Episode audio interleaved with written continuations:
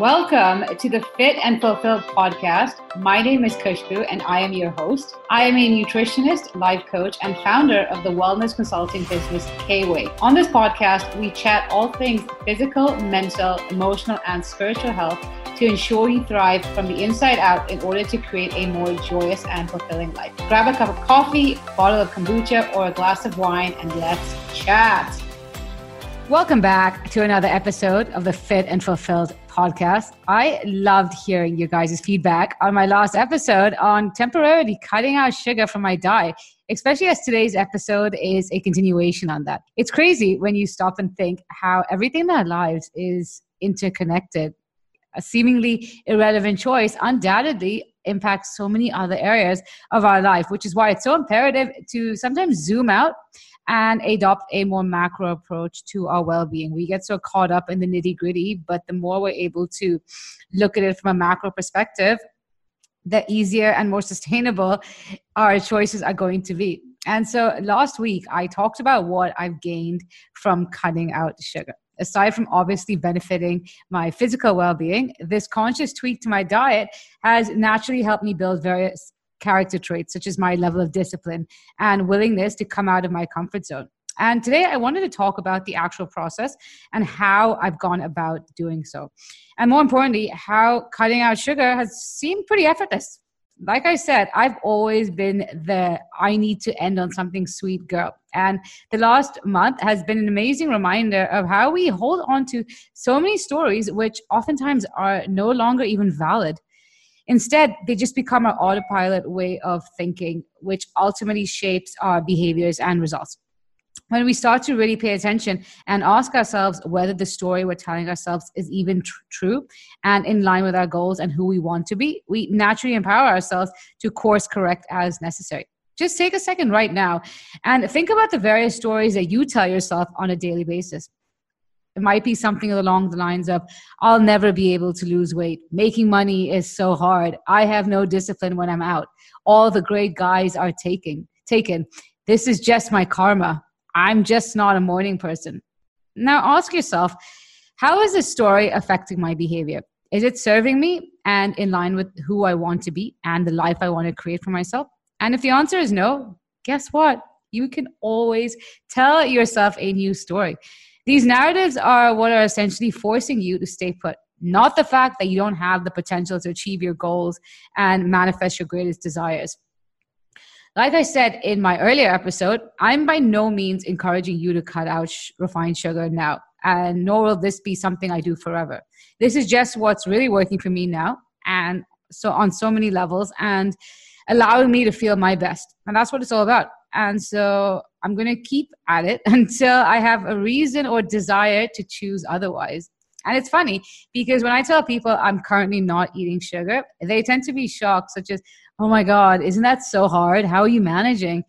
To be honest, it's been a piece of cake for the most part. Pun always intended. But no, if you know me at all, you know I'd love a cheeky pun. But in the midst of self-reflection, I outlined a few reasons why it's been pretty easy and wanted to share them with you. Regardless of what your goals are and what your way of eating looks like, these tips pretty much hold true across the board. And when it comes to cultivating new habits and getting rid of habits which aren't really serving us. And when we can start to be more intentional about how we go about whatever we want to turn into a habit, it naturally facilitates the whole process. So here goes. The first conscious change I made to my diet to help with the sugar cravings was really paying attention to my meals and making sure they are well balanced. It's one thing to eat a healthy diet, but it's completely different to ensure they have the right balance of lean protein, healthy fats, and fiber. This is primarily because of the effect these nutrients have on managing our blood sugar levels and preventing spikes followed by crashes. And by ensuring I'm eating each meal and balancing it out, I naturally keep my blood sugar levels stable. And as a result, my energy levels stay high, while I also am able to minimize the onset of hunger, sugar cravings, and mood swings. And also, more than just even eating the right balance of nutrients, making sure I'm eating enough calories at every meal, especially when you eat a healthy diet, or let's say you're trying to watch your calories. It's very easy to eat too little, because a lot of healthy foods tend to be high in fiber, which fill you up quite quickly. But here's the thing, is that if you're not eating enough calories, whether that's intentional or not, your body is going to be starved of energy. And when it's starved for energy, it communicates that to us in the form of sugar cravings, because sugar is the quickest form of energy. So making sure I'm eating the right balance, but also the right amount of calories that my body requires.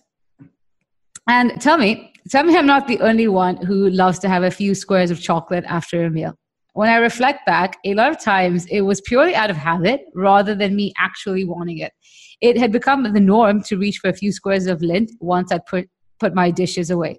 Side note, if you are a dark chocolate fan, you have got to try the Lindt Dark with honeycomb. A close friend of mine introduced it to me a month or so back, and it is such a game changer. It tastes more like a refined version of a crunchy bar. I remember growing up, my not so guilty pleasure was a McFlurry ice cream from McDonald's topped with crunchy. I say not so guilty because it was, I'm not gonna lie, it was a weekly occurrence, and that version of me felt no guilt. Anyways, going back to what I was saying, I started replacing that chocolate habit with a cup of peppermint tea, which actually worked twofold.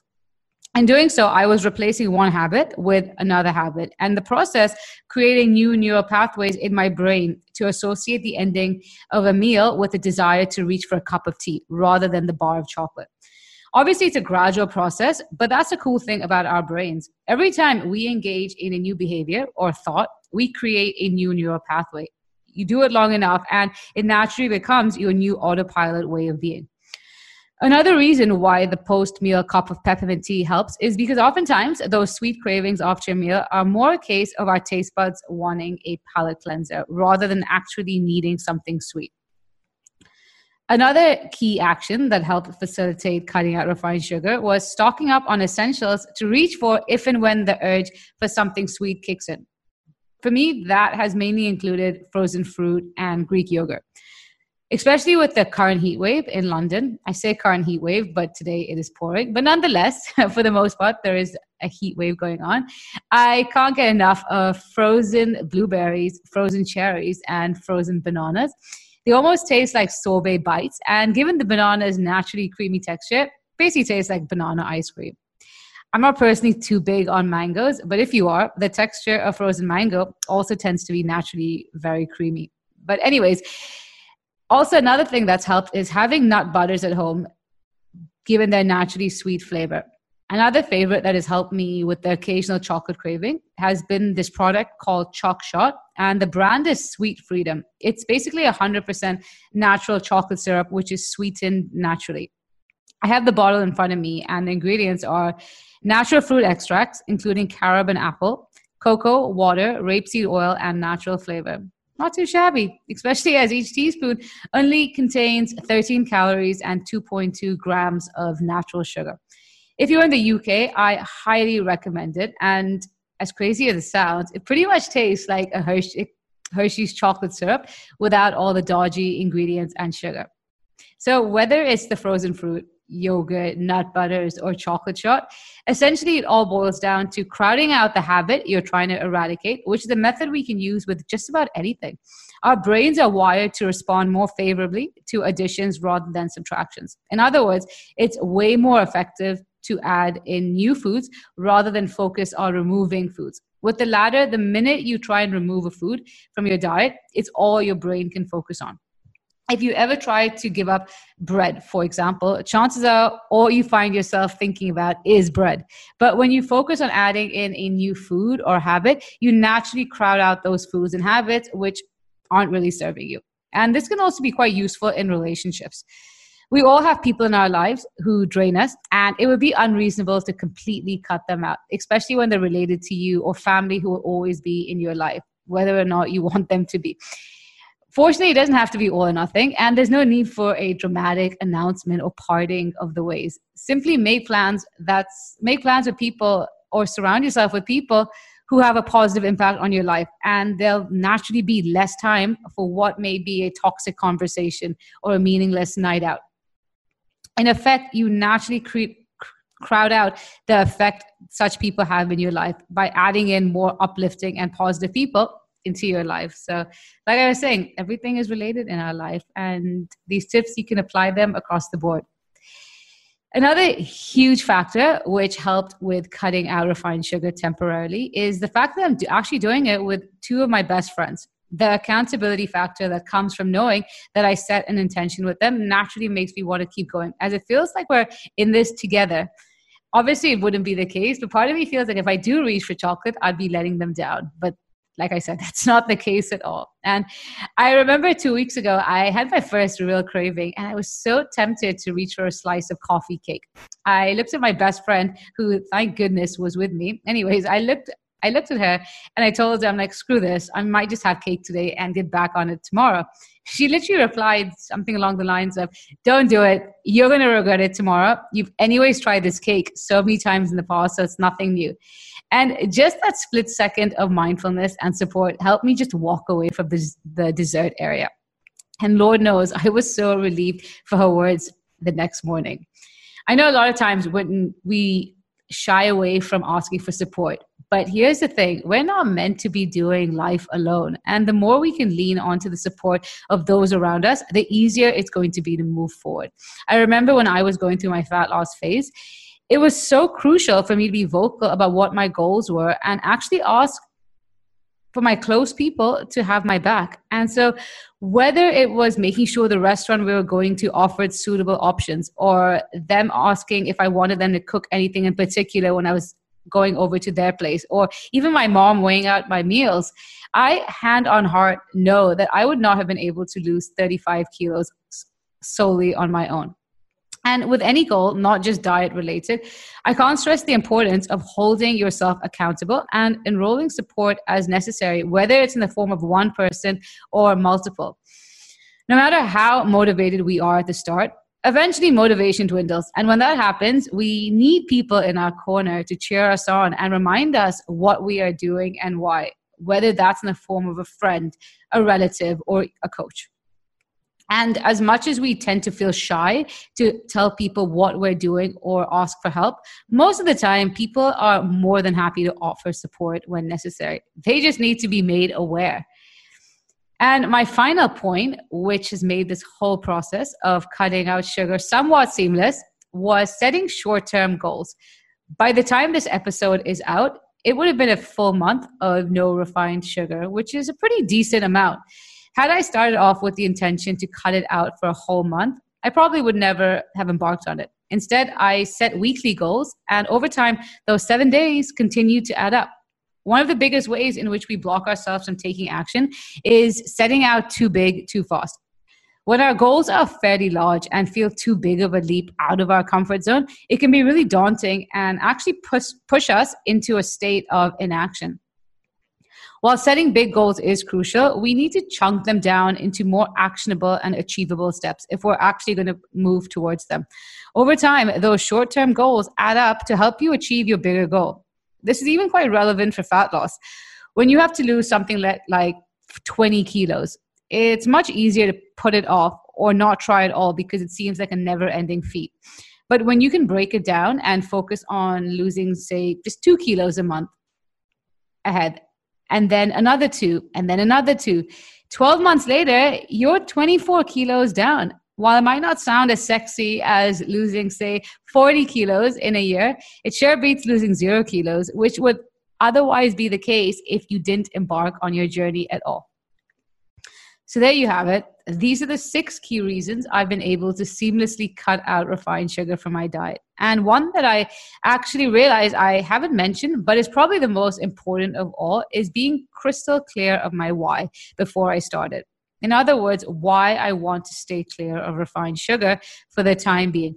So often we set goals without enough emotional attachment to them. The more we can outline our why for embarking on our journey, the more likely we're going to follow through.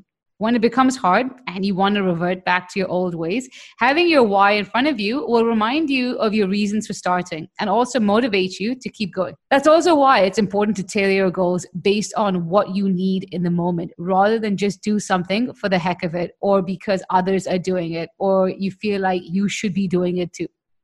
If you aren't emotionally invested and attached to your goal, you're going to find yourself swayed far too easily. More than the sugar aspect of this episode, I hope this episode has been a good reminder that regardless of what your goal is, it's not enough to just set it. In order to successfully achieve your goal, or heck, not even achieve your goal, smash your goal and make the whole journey easier and more enjoyable, you need to take it one step further and actually create action steps for how you're going to follow through. As cheesy as it sounds, one of my favorite quotes is, if you fail to plan, you're planning to fail. In other words, you need to create a blueprint for yourself. Along with setting a game plan, it's also useful to note down potential obstacles you might face and solutions to help you overcome them beforehand. We all have goals that we want to achieve for ourselves, be it big or small. Rather than will to do them one day or put them off for another time, we owe it to ourselves to follow through and achieve our desired outcomes, and that too as soon as possible. Thank you so much for listening to the Fit and Fulfilled podcast. If you have an extra minute, I'd so appreciate if you could head over to iTunes and leave this podcast a 5-star review. In doing so, it helps other people receive this message so they can also go to the next level in their wellness journey. I'd love to connect with you, so please let me know what your biggest takeaways are in this episode and tag me on Instagram at khushbu.kweigh in your social media post, or DM me to help me serve you better and create more content that you can resonate with. I'll see you next week, but in the meanwhile, I'm sending you so much love and goodbye.